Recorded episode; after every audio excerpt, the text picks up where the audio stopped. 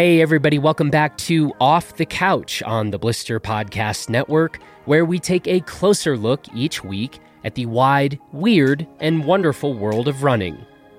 I'm your host, Jonathan Ellsworth. I'm also the founder of Blister, and you can check out everything we're doing and reviewing over at blisterreview.com. Off the Couch is presented by CBG Trails the CBG Trails app is the only complete trail map app of Crested Butte and the Gunnison Valley, Colorado. So download the app today and start exploring. Trail Sisters is a trail running community for women and an online journal that offers tons of great resources, including articles and stories, grants, retreats, directories for female coaches, trail locations, and races that meet the Trail Sisters standards for gender equity. And last week, Brendan Leonard and our own Maddie Hart spoke with Gina Lucrezi, the founder of Trail Sisters. Brendan and Maddie asked Gina about the unusual way in which she got into running, her impressive accomplishments as a runner, all of the really remarkable things that are happening at Trail Sisters. They go into the ways that you can get involved with and support Trail Sisters. And Gina also shares an exciting development for a brand new Trail Sisters project.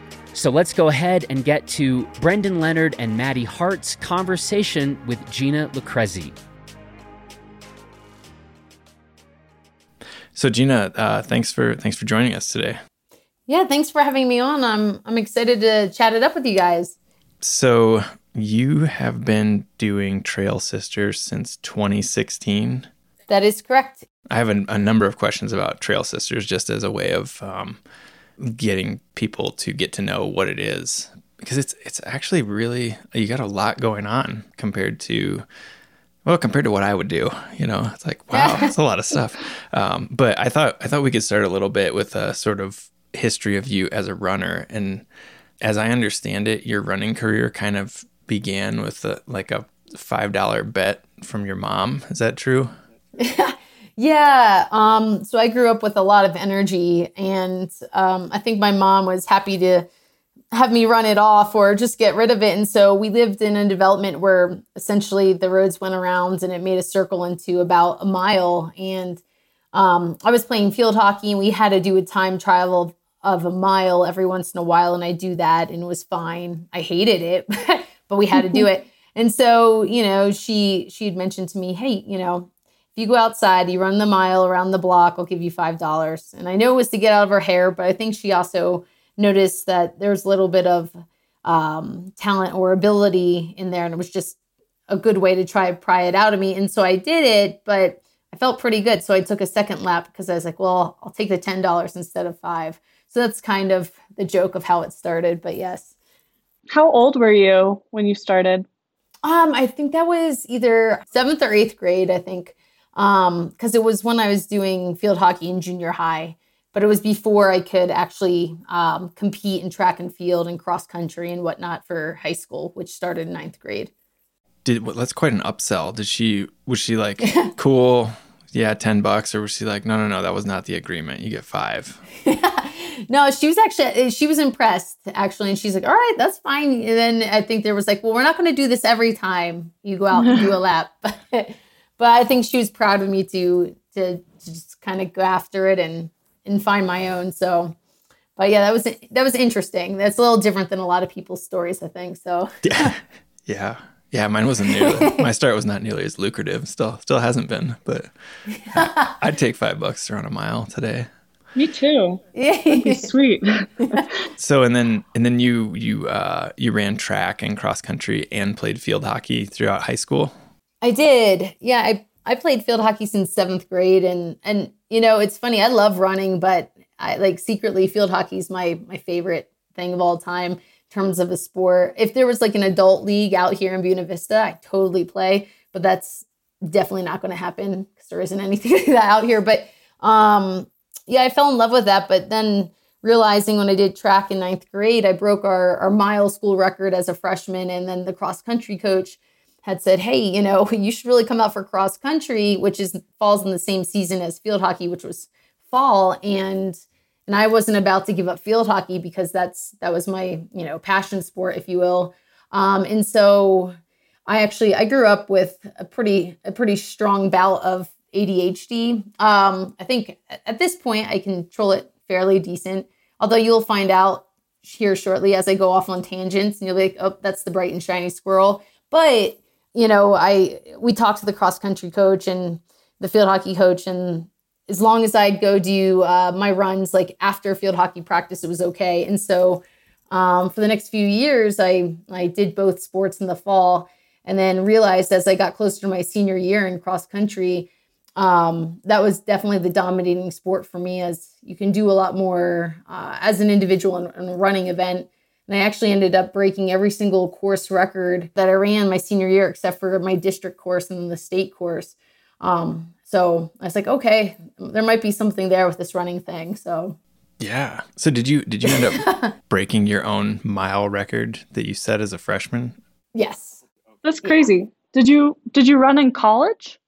I did. I did. I went to a, uh, a smaller D3 school. Um, it's called DeSales University. It's based in uh, Center Valley, Pennsylvania, or near Allentown. Um, yeah, I went there for a TV film degree and it was great. Came out, did a little bit of that afterwards, and shifted gears doing more sport related things. But while I was there, I ended up graduating or leaving with a D3 NCAA All American 10 times. And was a national champion in the indoor 1500 one year as well. So running was was a thing for me, to say the least, I guess. That's a ton of uh, all Americans. Dang, I don't think many people can say the same thing. It's a it's a combo of between cross country, indoor track, and outdoor track. But you know, the mile was something I loved. But then I started doing steeplechase, and I still to the you know I could never, I could never land in that water pit on one foot. I'd always come down with two feet, but which if anybody steeplechase, that's that's slow. That's not great. You should, you know, hit it with one foot and you know step out of it with the other foot. But I'd plant both, and then I just have to hustle over the barriers to catch up. Or so I had, I had the leg speed, but I wasn't a good jumper. But I think that two mile distance was probably a better distance for me than um, the actual mile. Or I should say the three thousand distance was better than probably the mile distance. But um, but then I did the 5K too here and there, and um, never in the 10K in college though. I was like, that's way too long. And then sure enough, years down the road, now I'm like, yeah, go ultras. you know, it's funny how it just changes, but. Yeah, will you talk a little bit about that transition, like post college, like what it looked like with how you started, you know, running on trails more, and what kind of brought you to ultra running? Yeah, so um, so finished college, then jumped right into the job world, which was fine. But, you know, he's kind of, I don't know, um, being a D3 athlete, I actually almost left to go to a D1 school my junior year because I really wanted to see what it'd be like to be in a bigger program with more resources, more facility, more help, you know, just things like that. Um, and I never did, which was fine. And so I wanted to continue racing at a high level post college. Um, and for a while, I thought about just, you know, roads and track, but I could only go so far there. And so um, I had an in, a graduate internship out here in Colorado Springs, and I had met a woman by the name of Nancy Hobbs, who works with the USA Track and Field um, organization, and then also she's uh, the the founder and the owner of um, the American Trail Running Association. If you've ever heard of ATRA, and so anyway, I met her through um, a friend, and they're like, "You should try this trail running stuff." I'd always kind of been interested in it, but I was never really allowed to do it because that, you know, you could twist your ankle a thousand times easier than you could if you were just running on the road, or there's just more obstacles and, and trouble if your body's not used to it. But now that I wasn't in college, nothing mattered in that sense. I was like, all right, I'll give this a shot. So she took me out on my first run in Colorado Springs up this area called, um, or a trail called Section 16. And she kicked my butt. And she's a bit older than I was and she, much more experienced. But I was this young gun that had just finished, you know, undergrad, 10 time All American, you know, I thought I could do anything. And she kicked my butt up this hill. So then I, then I got all flustered and kind of pissed off. and it's like, all right, I, I can do this. I'm going to get better at it. And then um, it was just more fun being out on the trails because there's so much more to see and explore. And Um, so that's how I kind of got hooked on trail running. And then a few years later, um, I jumped over to ultras. And the, the main reason for that, the curiosity was I didn't want to go anaerobic in like, you know, a few minutes where when you grow up running the mile, I mean, or the 800 or you, it's before you know it, you're huffing and puffing and you're, you're pooped out and you just start pushing through all that pain. And I thought, wow, this could be really fun. Like these people run really far, sure, but they go so slow. you know, that was my thought, you know. And sure, so I tried it out and man, it's a whole different world of pain and a whole different, you know, style of running or racing. But um yeah, I, I had an attitude with the whole, oh, this should be simple. And it sure as heck wasn't. And then again, curiosity just took me further. But that's, I mean, that's honest truth. I was like, oh, how could that be hard? You go really slow for a while. oh man, was I wrong, you know? But that's how you learn stuff. Sometimes it just takes diving in and kind of getting out there and trying it. And I totally get that like first trail run being like, huh, that was way harder than it should have been. And now I'm going to go and do it. And I, I get that. That's I think how a lot of you know people with that bit of competitive itch it gets like, well, I know I can do better than than that. Right, right. It's I mean, I've always been pretty competitive in anything I do, either consciously or subconsciously. And I think for me, it was just it was just something else that I just wanted to get better at or learn from, or or was just the curious George inside. You know, I just wanted to check it out. But sometimes now that I, I mainly do ultras, I guess at least. Although this next year I'll be doing more half 25k type distance it's probably a better shorter distance runner than I am at the long stuff. But the cool thing about going long is you just get to see so much more if you're willing to, you know, go further into the mountains or down the trail or down, you know, wherever you're exploring. Now you can do a ton of mileage and go really long on the same like 10k loop if you wanted to, but but being able to discover more about what's out there, I think is is priceless in a sense, you know, and by your own two feet, it's pretty amazing. You, I mean, you had quite a bit of success as as an ultra runner as well, or and a, and a tr- competitive trail runner after after college. Can you chat a little bit about that? Sure. You know, so it started with shorter distance races, um, and I do I had done quite a few, pretty much all over the place. You know, shortly after I started doing the trail running um, in Colorado Springs. I took a job with Inov-8, uh, the trail shoe company, um, with their U.S. distributor up in uh, right outside Boston, Massachusetts, actually in Southborough, where Boston Marathon actually is, is close to starting. It starts right next door in Hopkinton, but um, and I did a bunch of races up in the New England area, like Cranmore and Loon, and um, if you've ever heard of those, there's they do a lot of U.S. championships up there for 10k or 8k.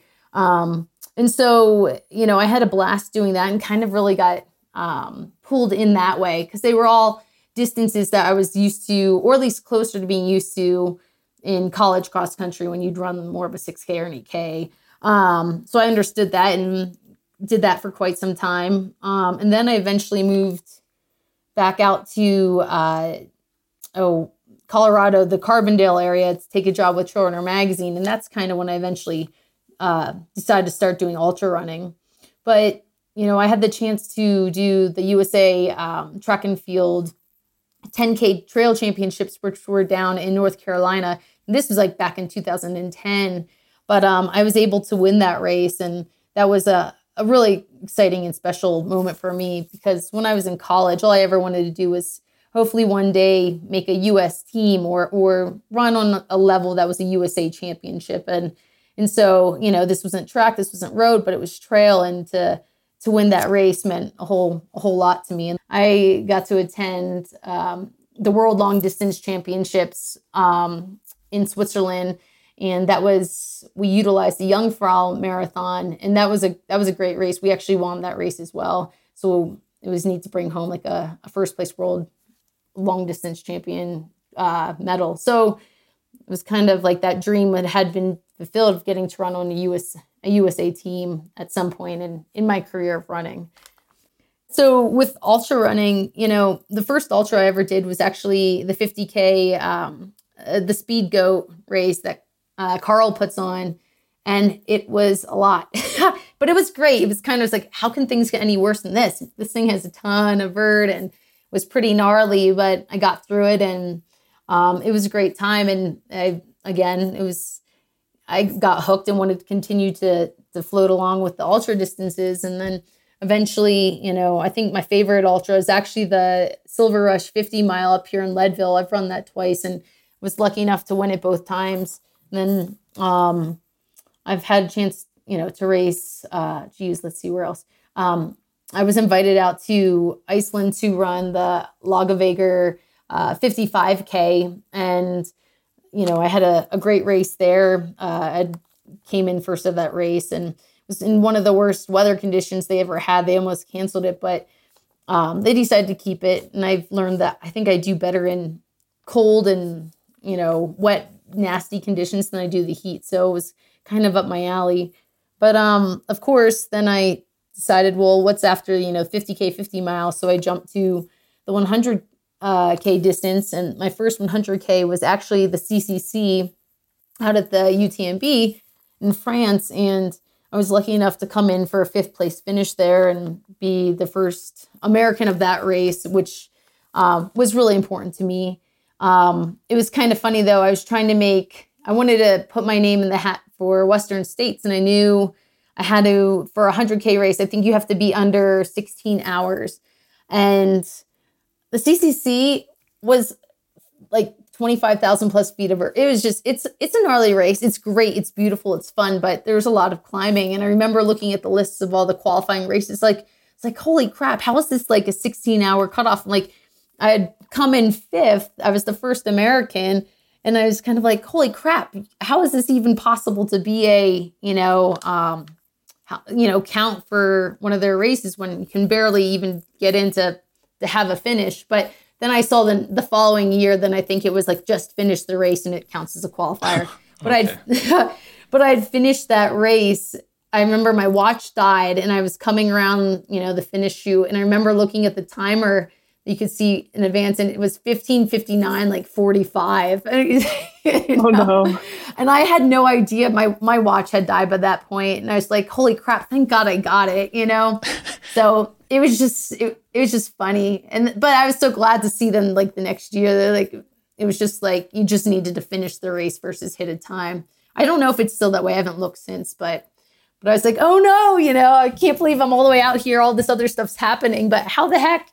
That was that was really exciting. And after that, then um, I eventually moved to do a few hundreds and ran Western and I've run Leadville, just those two. Um, and I'm I'm very happy to have finished them, but I would say the 100 mile distance is the distance that I need to. I'm not happy with yet, and would like to go back and and do that again until I feel like I've I've put my all out there. So, um, so yeah, so there's there's some fun tidbits, I suppose. 100 milers are such a different game. Like, even if you're nailing 100 Ks, like it sounds like you totally were, 100 miles, all of a sudden it's, you know, 40 more miles and stuff tends to go wrong. They're really hard. I think people sometimes underestimate. I mean, I do. Oh, for sure. Always. It's, like, it's an eating game, you know, and that's, you know, that's that's what I discovered long ago when I first was like, oh, I'm going to try this ultra stuff. It, you know, you just go slow for a lot of miles, but it's not, it's not that. You got to, it's about controlling your stomach and, and the other parts of your body. It's just not pure sheer, just use your legs and that's it. Put your head down and motor.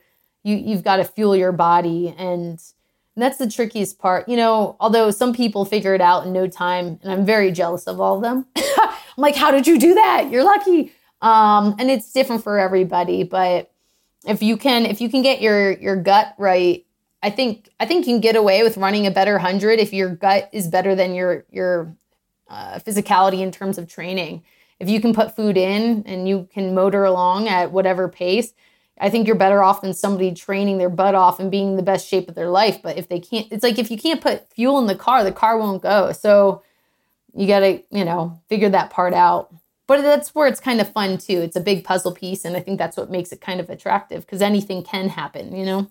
Totally. Do you have any desire to do more hundreds, or if so, which which ones?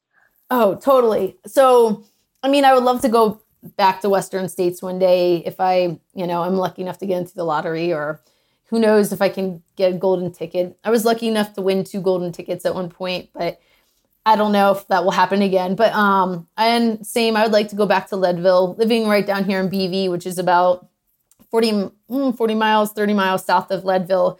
It's like the backyard race. So um, and it's a running race for the most part. You know, you're high, but the terrain's pretty runnable. And with my background, I like speed. I like to move in that sense. So, um, so it makes that really attractive. But there's one, this this will probably be a shocker, but there's one race I really want to do, and it's the Black Hills 100 in South Dakota. Um, I don't know what it is about it, but I really want to go. I really want to go do that hundred, and it happens to fall on the same weekend as uh, Western States. And currently, the past two years, and I'll be doing it in this year, that I go out to Western states and I put on a uh, women's panel and just to talk about different things about Western states, but then just women's topic, uh, women's uh, topics within the sport in general also. And so I'm like, oh man, you know, it just can't be at two places at the same time. But one day I'd really like to do the Black Hills 100 in South Dakota. I got a chance to visit that area. One, it was the first road trip I took when I quit my job at Trail uh, Trail Runner magazine to go explore and play professional runner, if if you want to call that a thing. Um, you know, money in it isn't that great for most people. Only a few, you know, I think make it big. But anyway, side note, um, I really fell in love with the Black Hills when I was out there. It just happened to be a, a part of this big loop I was doing. Um, a, a couple friends uh, were going out there to camp and to uh, just check it out, and we had a blast. And so I think that experience just kind of really turned me on to the area. It's really rolling, but the hillsides are beautiful. Um, I don't know. It's kind of like a little hidden gem. I don't think people give that area enough credit, but there's a lot out there, and that's kind of the the fun of exploring to find those areas. You see, you touched on this a little bit, but you you're doing pretty pretty well at a lot of these things, like fifth place at CCC and first American. Was there a point where you kind of thought, you know, maybe I maybe I should make a go of this or see what it looks like to try to do this full time professionally, or were you kind of like that's just not a real realistic idea for me? It's well, that's it's kind of funny you say that. So when I left Trail Runner magazine, I'd worked there about two years, and then the reason why I had decided to really leave was because I wanted to see what I would be able to do if I put 100% of my time into training. And and so I did that for a little bit. Um, I think I had gotten a coach more towards the end of that process. Um, uh, and, and, and she was super helpful. She was great, but I don't know. I, I, I kind of had a good time doing it, but I needed other things to keep myself busy. So it wasn't too long after I jumped out of the office nine to five style thing into doing contract work. And that's when I started working for Julbo, um, working with the athlete side of things there. Um, they were based up in, in Vermont. And then um, started working with Ultimate Direction, same thing, um, athlete manager, and doing other little marketing objectives or, or uh, promotions, if you will. And then eventually then jumped on board with Vasque as well to kind of do the same thing but these were all you know remote work where i was able to kind of still do the passion and you know train as hard as i wanted to but yet you know have some kind of more solid income versus trying to make it off of sponsor dollars and things like that. But you know i knew i had i know i have speed i know i can do some things but i don't know at least at my age now i'm 36 i don't i don't have it's hard to actually say, but like my competitive drive and my heart in that sense of wanting to chase after it and give it everything I've got in that sense, I don't know if I have that anymore. I feel like that time is probably past. But I'm okay with what I did in the time frame where all I could think about was race, race, race, race, you know, or compete or win or the next big thing or but, you know, that's but that's life, right? Everything changes, everything shifts and you know starting trail sisters and and creating that is kind of i don't want to say replaced or filled the void but because it's different but i don't need to have a bunch of wins or feel like that i need that in my life anymore where i can have an influence or purpose or do things for the sport in another way. That that's almost more fulfilling for me. What is the do you remember this sort of process that led you to going, hey, I'm gonna I'm gonna buy a website URL and I'm gonna do this i'm going to do this thing. I'm going to you know have a place for people for women to tell stories about trail running and create this resource for people. Did you kind of sit down with a piece of paper at some point or was it kind of just sort of gradually uh, percolating and, and one day you finally just said hey i'm going to do it? Or what was that process like for you Sure. You know, it that came through over well, came through time. Um, and it was a process. I talked to a few friends about it, um, about the idea. One of my my real my one of my closest friends and the the girl that actually was my or is my real trail sister, Ashley Arnold, who she also worked at Trail Runner magazine while I was there. She was the associate editor. Um, and so so I did um, ad sales. She was associate editor but then we were also housemates but and then we were also training you know whenever we weren't working or doing anything else in the community we were running. So we were trail sisters. We were so close we were like sisters. You know we were best buddies at times and other times you just you know you could scream at each other because you were so close. So um the idea came about kind of from that experience. And then since we both worked at a magazine together kind of had the idea of okay how to put something together in terms of like a journal or writing content or the the value and the effect it could have. So all that was kind of in the back of my head. And then one day i decided you know there there should be more for women in this space. We're not doing enough to encourage them to get outside and to you know enjoy the trails and to feel as if this area is for them as well.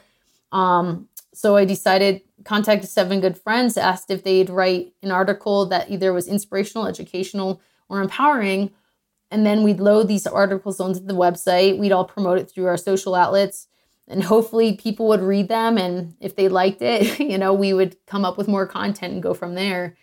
And so that's really how it started. We did one article per week um, for about, you know, a month. I think everybody pretty much contributed enough for a few months or almost a year. And through that process, people would read them and they'd write, you know, asking if they could be a contributor, if they could share their story.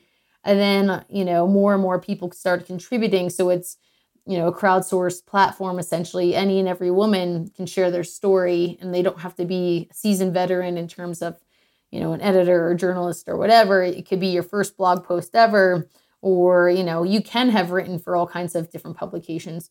The whole point is just having a variety of voices and experiences that can guide others and make others feel, you know, welcome to to the sport.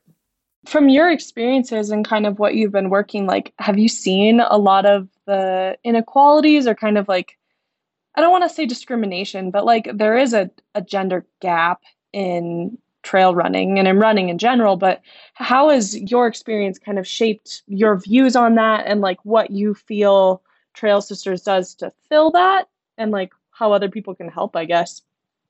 Sure. You know, so when I started it, there, you know, one of the other reasons why I'm starting it was because of some of the jobs I had held. And it doesn't reflect on those companies or those, you know, those people or something like that. Is I had a really good opportunity to to be deeply involved with the industry in multiple ways between, you know, all within the marketing, PR-ish area, if you will.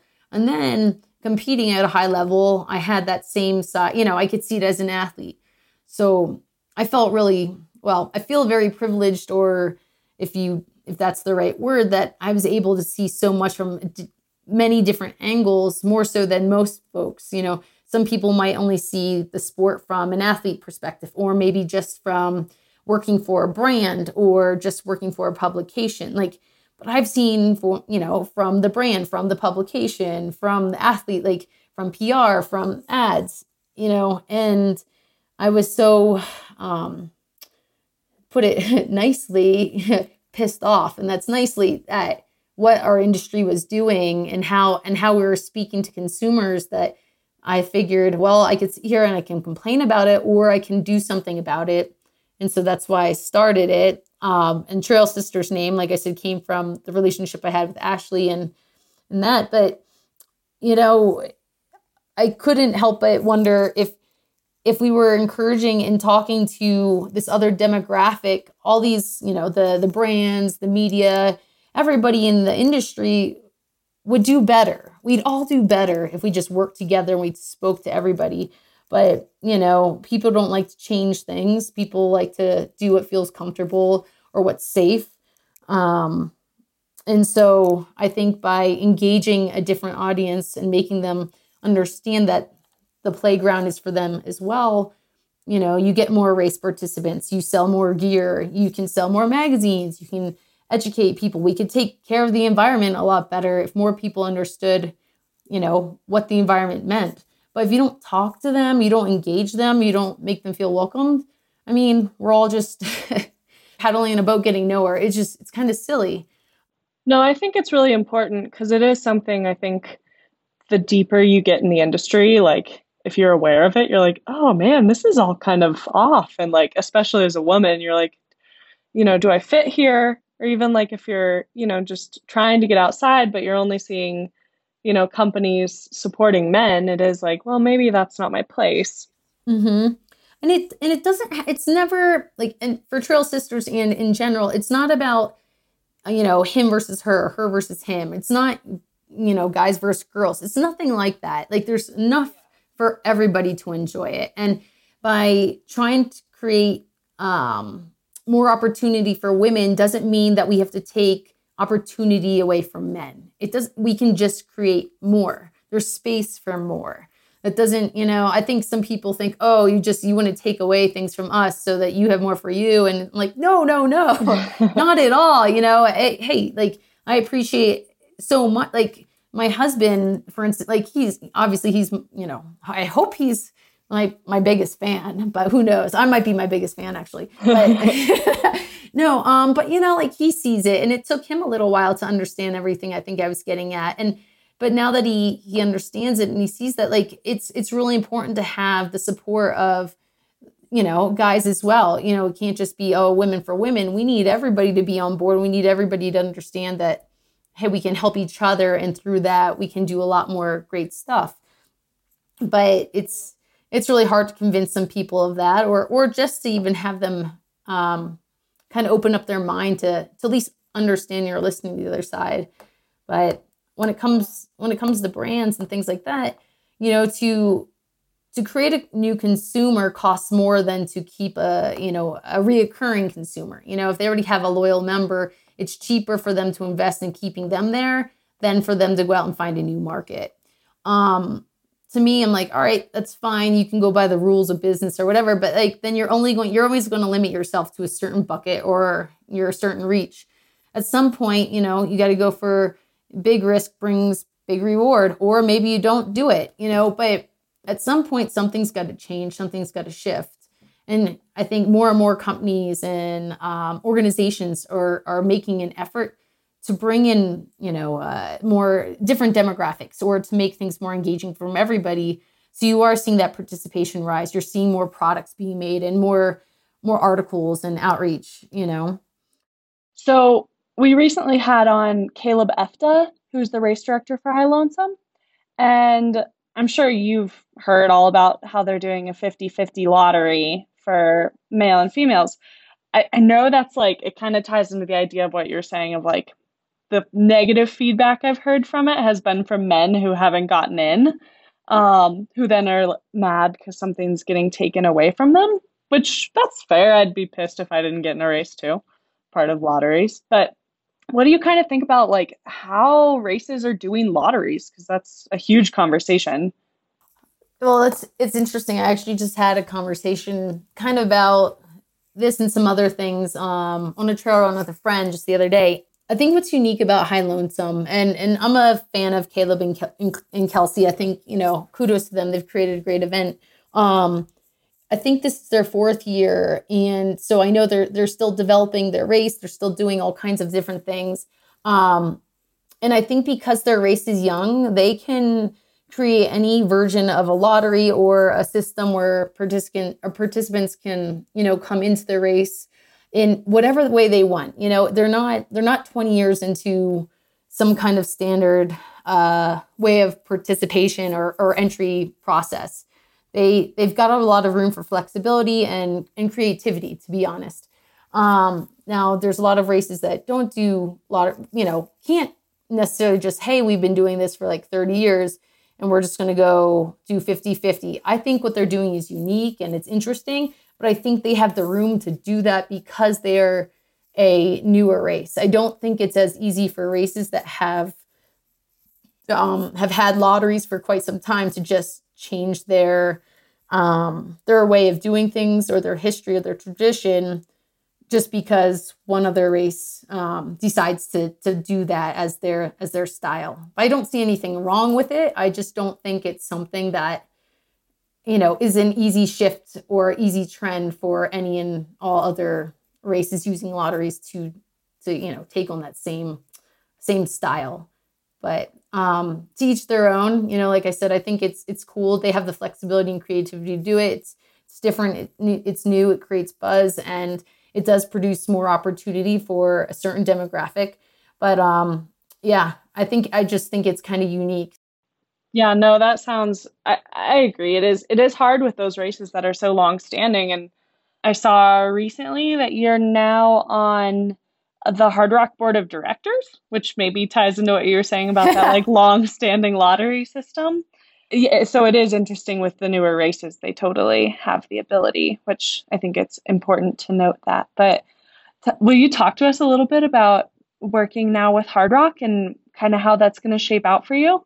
Sure. I mean, I I literally they just did the their they have you know a, a few meetings per year and um there were some spots up for renewal and whatnot, and um, they were going. They were thinking about bringing on a, I think, a 12th member, and um, I'd been asked if I would be interested, and you know, and I was nominated to be on on that list of of folks, and so I was voted in on. Um, I think it was the 11th, and so I haven't had a chance to obviously do anything in terms of meeting or talk where I'm going to be onboarded shortly, if you will. Um, I think our first meeting is on May 23rd, which will be great. I'll probably have conversations before that, but um, but I'm really excited. You know, I think the reason, you know, I I would assume I was voted on was because of maybe some of my outlooks um, on the on the sport and progressive attitude. Just you know, create some change. But I also very much do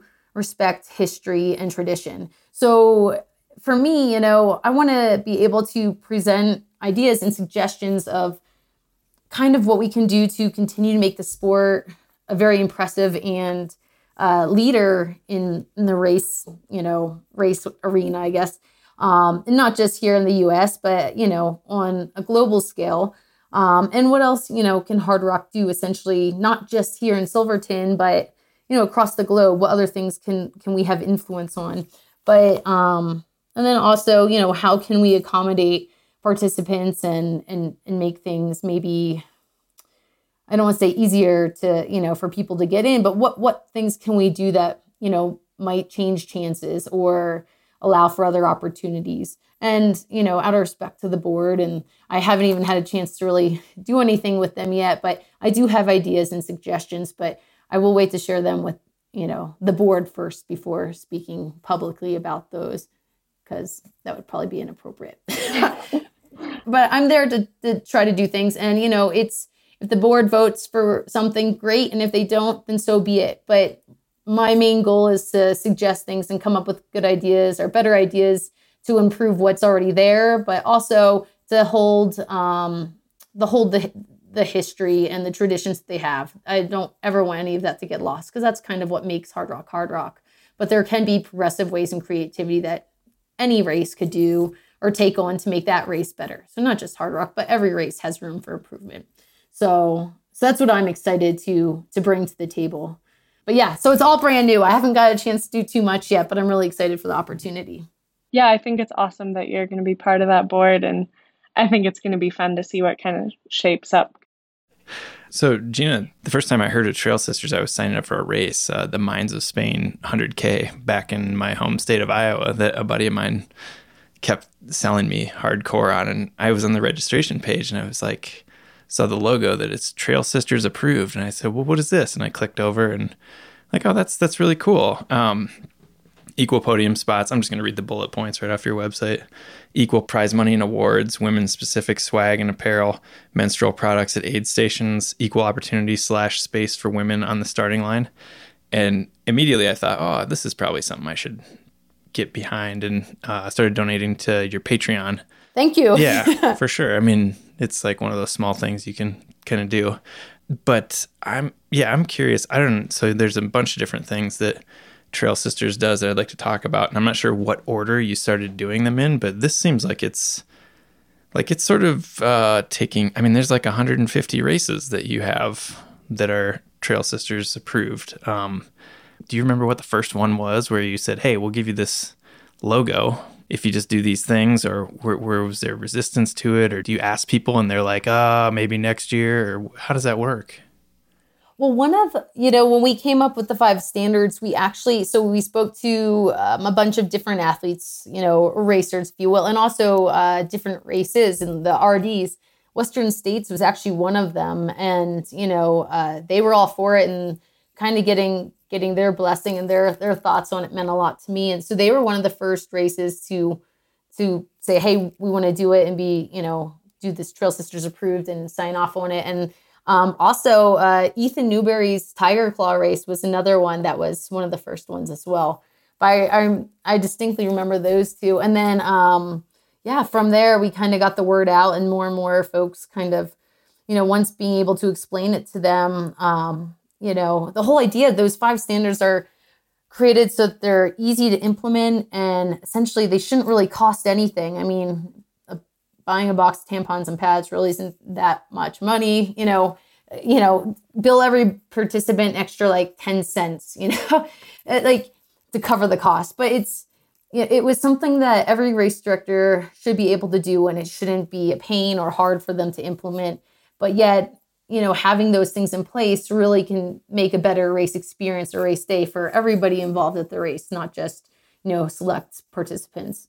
And that's kind of the whole point. You know, we'd love to put in, you know, so that's like the standard right now, but we'd love to do a phase two for people want to go above and beyond, like for instance, like offering childcare things like that. But but we'll see. Right now, the goal is just to get as many people, you know, on board with this uh, TS approved standard as possible. And it's free. It's not like something they have to pay to do it or something. It's it's not supposed to be like that at all. It's just something for the the good of the participants and the the community. So with the standards, are you guys like reaching out to races or are they reaching out to you?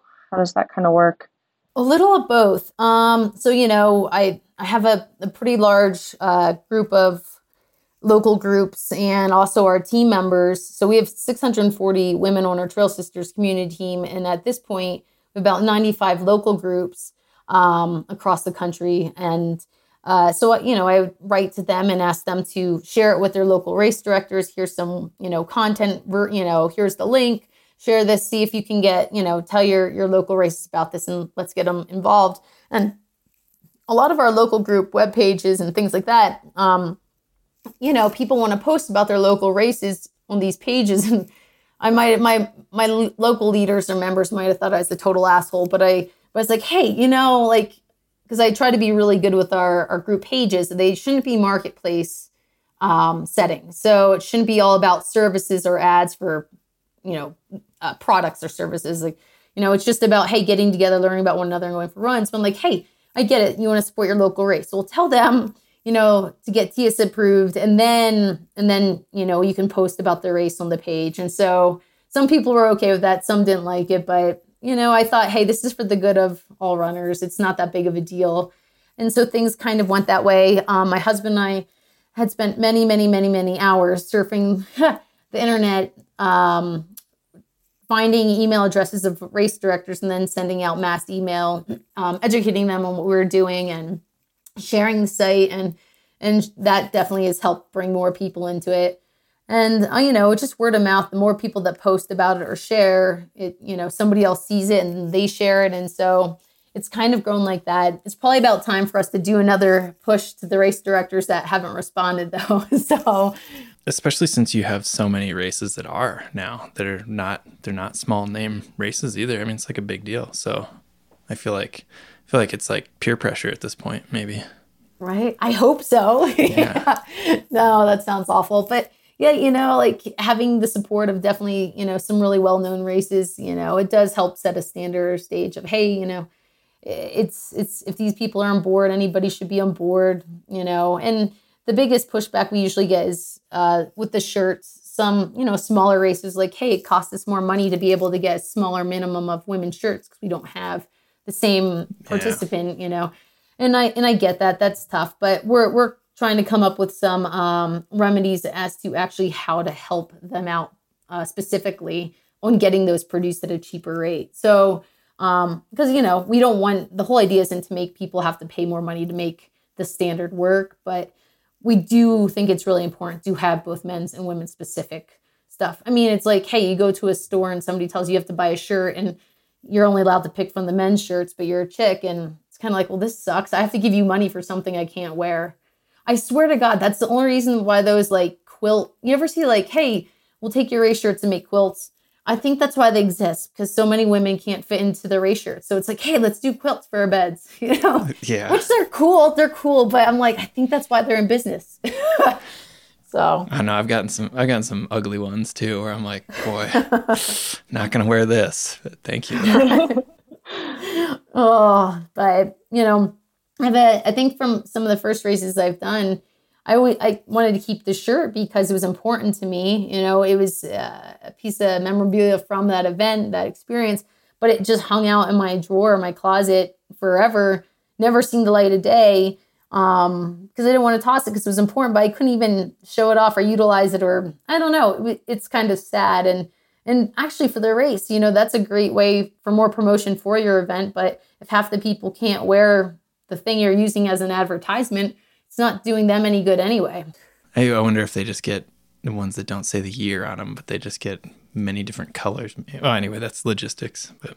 Uh. Yeah, but that's but no, that's a really good point. We've actually told people do that, like don't put the race year on it. Like don't do that. You know, do something different where you can use if you have to big and buy in big bulks. Like don't put the race year on it. Use it again for next year, and you know, so be it. But but that would help give out the blue ones this year, give us save the green ones for next year, and yeah, whatever. There you go. Yeah, I know. Uh, yeah, I, th- I, think about these things sometimes. So, um, so you touched on this a little bit too, but there's um, you mentioned the Trail Sisters local groups, and there are dozens, um, not just in the U.S. at this point, but was that um, a pretty early extension of what you were doing, uh, or, or did that come about pretty early on, where people said, "Hey, I would like to get together with other people," or how did that come about?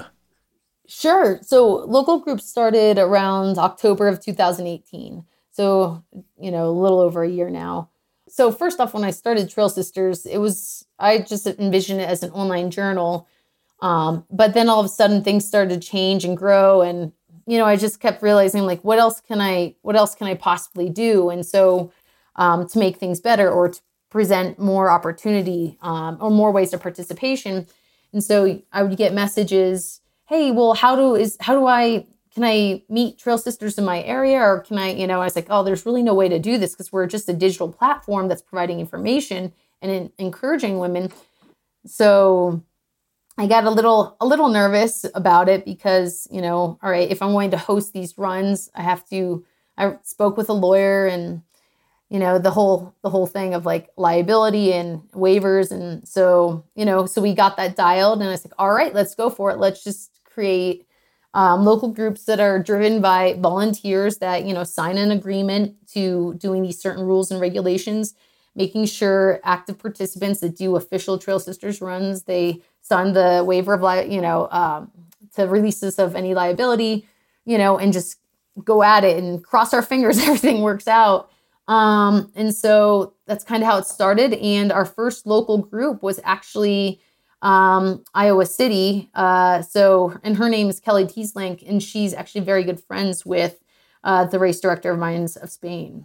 But um, yeah, she's actually put on. They've actually had a Trail Sisters aid station within his race, I think, for two the past two years now. But um, uh, so that's kind of how it started. You know, I, she had a she had a group, and then I put it out there as, hey, if you'd like to start a group, you know, we're going to start opening it up. And I'd get interest and then I'd vet the women the best I could. And before you knew it, you know, or before I knew it, we, we, now we have 95 groups and it's, it's ebb and flow. You know, some start and really get rolling. Some don't get the traction that you hope they do, and not for any one particular reason.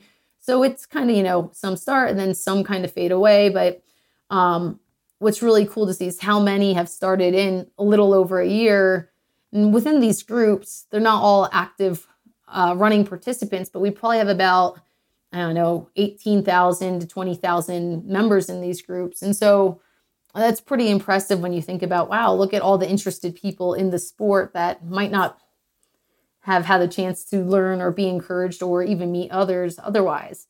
So I don't know. It's it's a really cool thing to watch happen and, and continue to progress. Yeah, it's one of those good things that happens because of the internet, actual community, yeah, people meeting in person. Thank you, internet. Yeah, I know. yeah, seriously. Well, I mean, the internet doesn't get all the credit, but you know. right, right. so I guess for people listening if they wanted to get involved or like maybe try to find a group to meet up with that's like a Trail Sisters group. Um, do you have like some recommendations for people wanting to get involved? Sure. So the best thing to do is just visit trailsisters.net and then hit the community tab and then click on local groups and then see if there's a local group near you. There's a few more that we just added that I don't have on the site yet, but that's kind of where our directory is, if you will. Um, so, and everything right now, though, is based on the Facebook platform. But um, my other half, Justin, is currently working on um, creating all the local group platforms to be on our site so we can control a little bit more. Sometimes with, you know, social platforms, you never know what will change or what can happen. And so eventually they'll all be on our site, which will be a little easier to manage too. But um, but yeah, so the best way is just to check out the local groups tab and see if there's one near you. And if there isn't, and people are, you know, interested in starting one themselves, um, would just be to contact me, and they can do that through the website as well. Sweet, that's awesome. Thanks. Just trying to do what I can. It's it's interesting. Every day there's ten more ideas, and then it's just like, all right, I know I'd like to do all these, but how much can I manage and do it well? it's really easy to put yourself in a hole by doing way too much. But um, you know, when you're passionate about something and you really want to see change for the good and for everybody, it really does motivate you to kind of do more sometimes than you think you actually have the bandwidth for. Um, which is which is actually really cool. Sometimes it's stressful, but at the end of the day, man, it, it makes you feel like what you're doing is I don't know, it feels really good and it, it keeps pushing you to do more and more each day, I think it's um, contagious, if you will. Totally. That's a good way to look at it too. Because I mean, just from my perspective, I think what you guys are doing is super important. I'm sure from Brendan's too, like he said, but like for me at least, I know when I first saw about it and did some research, I was like, oh, that's actually really cool and really like a great way to get more women out and involved and have a network, even if it's just through social media. Like I feel like sometimes just that hashtag, like Trail Sisters, when I click on it, I'm like, oh my gosh, look how many cool women there are. This is awesome. Yeah, you know, like it's it's great to vet these women, and they kind of, you know, there are rules and standards or regulations, as you could say, um, that you know I ask them to go by because there has to be uni- uni- a uniform kind of standard for what is a Trail Sisters group. Um, but these these group leaders and the women in these communities have done so many cool things and things that you know i'm they tell me about i'm like holy crap that's great we should make this a standard across the board but you know they'll they'll do trail maintenance days or trail building days within their local communities. They do potlucks. They do like holiday they do christmas light type runs where they can see all the holiday lights. Halloween they dress up you know thanksgiving they have potlucks. Or it just a lot of them have even implemented um, runs where it's total to, like they're beginner friendly. Well they're everyone friendly i should say but sometimes you still have people are a little intimidated or nervous. So some of them will do runs where it's hey we're only going a mile to two miles tonight you know and if it's your first like it's a perfect first timer come out and try it. We're not doing anything crazy. It's park trails you know you can walk it you can run it. But they do so many amazing things um, that just I think really help to inspire the women in their community, not just to do things outdoors, but just to also create more camaraderie between the people that live in those local communities. Um, you know, running is important, sure, and that's what we're talking about, but there's so much more to life than running and having solid friendships and people in your life. They, whether you run, you kayak, you climb, whatever, having those people that support you and be on board with you, that's what that's what matters the most. You'll enjoy whatever it is you're doing if you're with the right folks.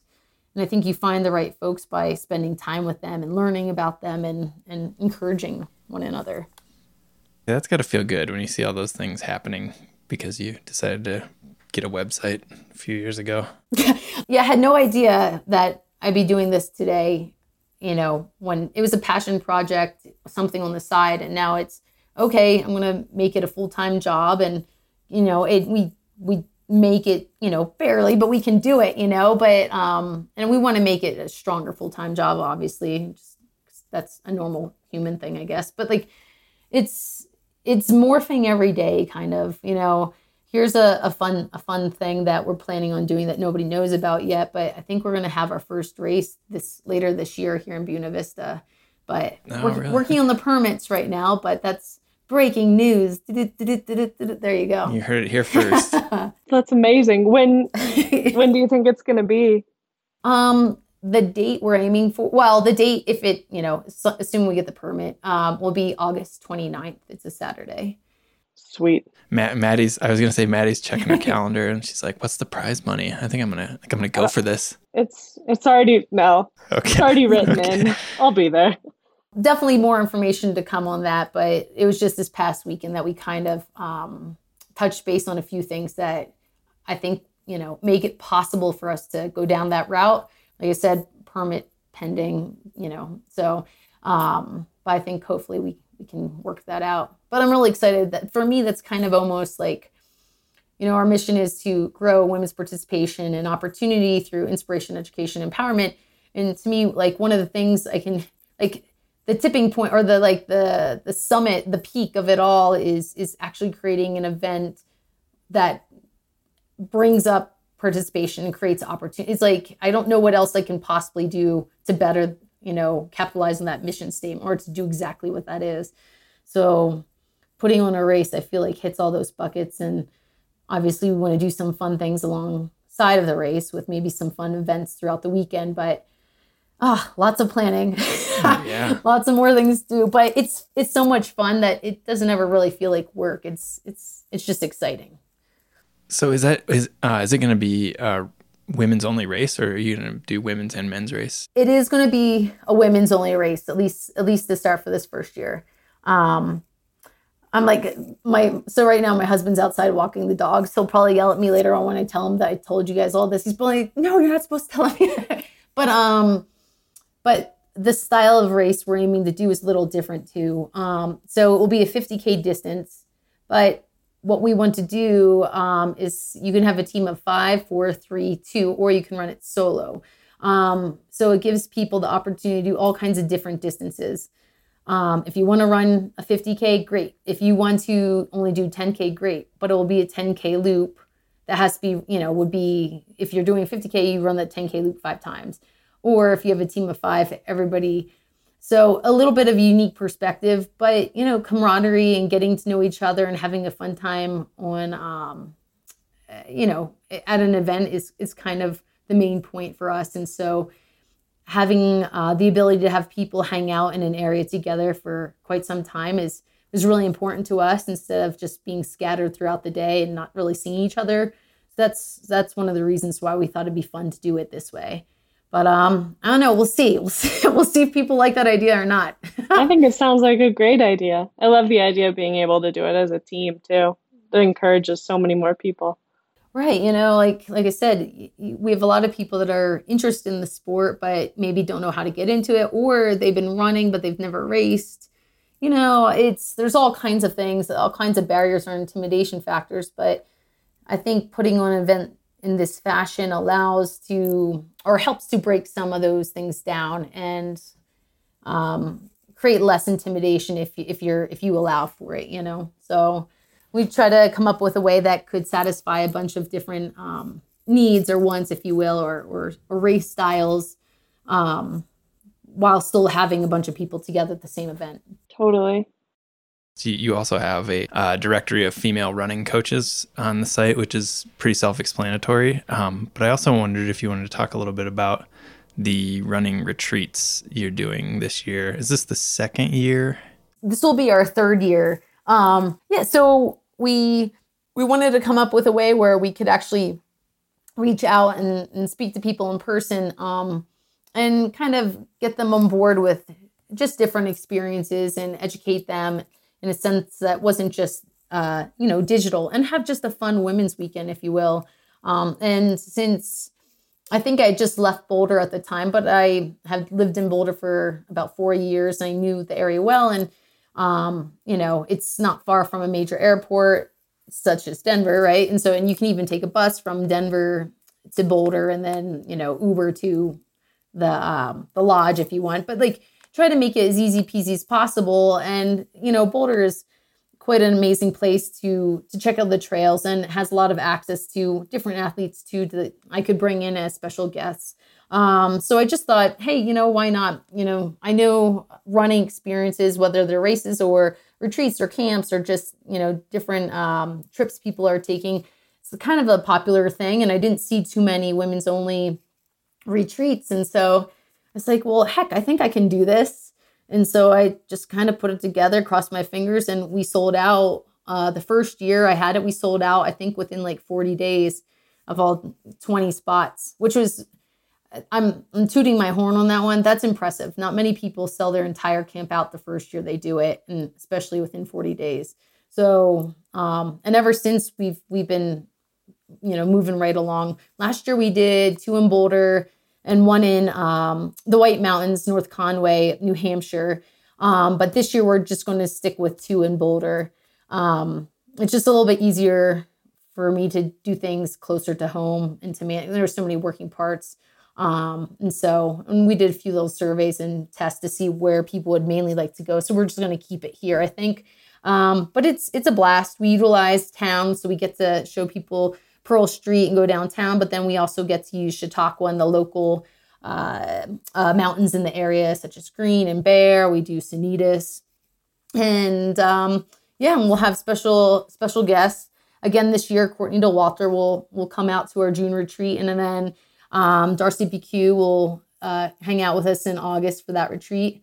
I know our August retreat we have like two spots left, and then in June we only have. Mm, six to seven spots left. So um, they're almost filled, which is, you know, always a good thing. So yeah, it's it's funny, you know, I I get to see all kinds of articles online about the best retreats out there, and I'm like, oh, Trail Sisters never mentioned, and then I'm like, well, I guess I'm not paying anybody to put my name in that, so you know. I guess it doesn't matter either. I mean, also, yeah. also, well, I'm like, have, whatever.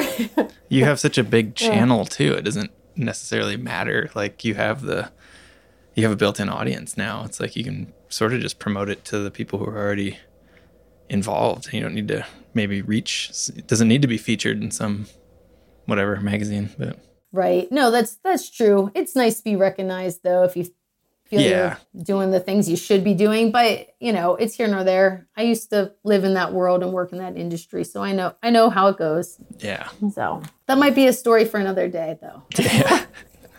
yeah. Do you have anything anything else you want to mention? Uh, donate to the Trail Sisters Patreon, or are you a bad person, or? Yeah, I mean, hey, we would love all the all the help we can get. So, um, doing all the things we're trying to do is is quite tough, and to continue to make advancements. So, obviously, if people would like to donate and um, contribute a little bit to the to the site or and you know it's you know yeah sure financial stuff always helps you know for sure it helps us to do a lot more than what we can do right now. But even if people want to just contribute an article or share a story or just tell your friends that maybe you've never heard of Trail Sisters, check out trailsisters.net. That's all. Like there's there's a ton of ways um, people can actually help to just spread the message about Trail Sisters. So um, anybody is up for that, I appreciate it. And I know the rest of the community does too, because I kind of feel like I'm just one cog in the big community that is created. You know, I try to keep the wheels on, but it runs because of all the help of everybody involved. So, yeah. I guess just to say thank you again to you and what you guys are doing and all of your community members. And I think it's huge. I think it impacts a lot of people. So thank you guys for everything. And thank you, Gina, for your time today with talking to us about what you guys are doing and a bit about you. Sure. Thank you guys so much for taking the time to to put up with me and my my my tangents on our, our talk today and also so you know for supporting trail sisters and, and giving me a, a space to kind of explain a little bit more about it and thank you for you know just what you're doing with the podcast so keep that up thanks thank you that's it for this edition of Off the Couch. Thanks to Gina, Brendan, and Maddie for the conversation. And you can go to trailsisters.net to learn more, and we will be sharing updates if Trail Sisters does host a race. I also want to say thanks to Luke Alley for producing this episode, and thanks to you for listening. If you enjoyed this episode, then we'd encourage you to subscribe to Off the Couch, tell your friends about the show, and leave us a nice little rating in iTunes. Until next time, keep moving forward. We will talk to you again next week.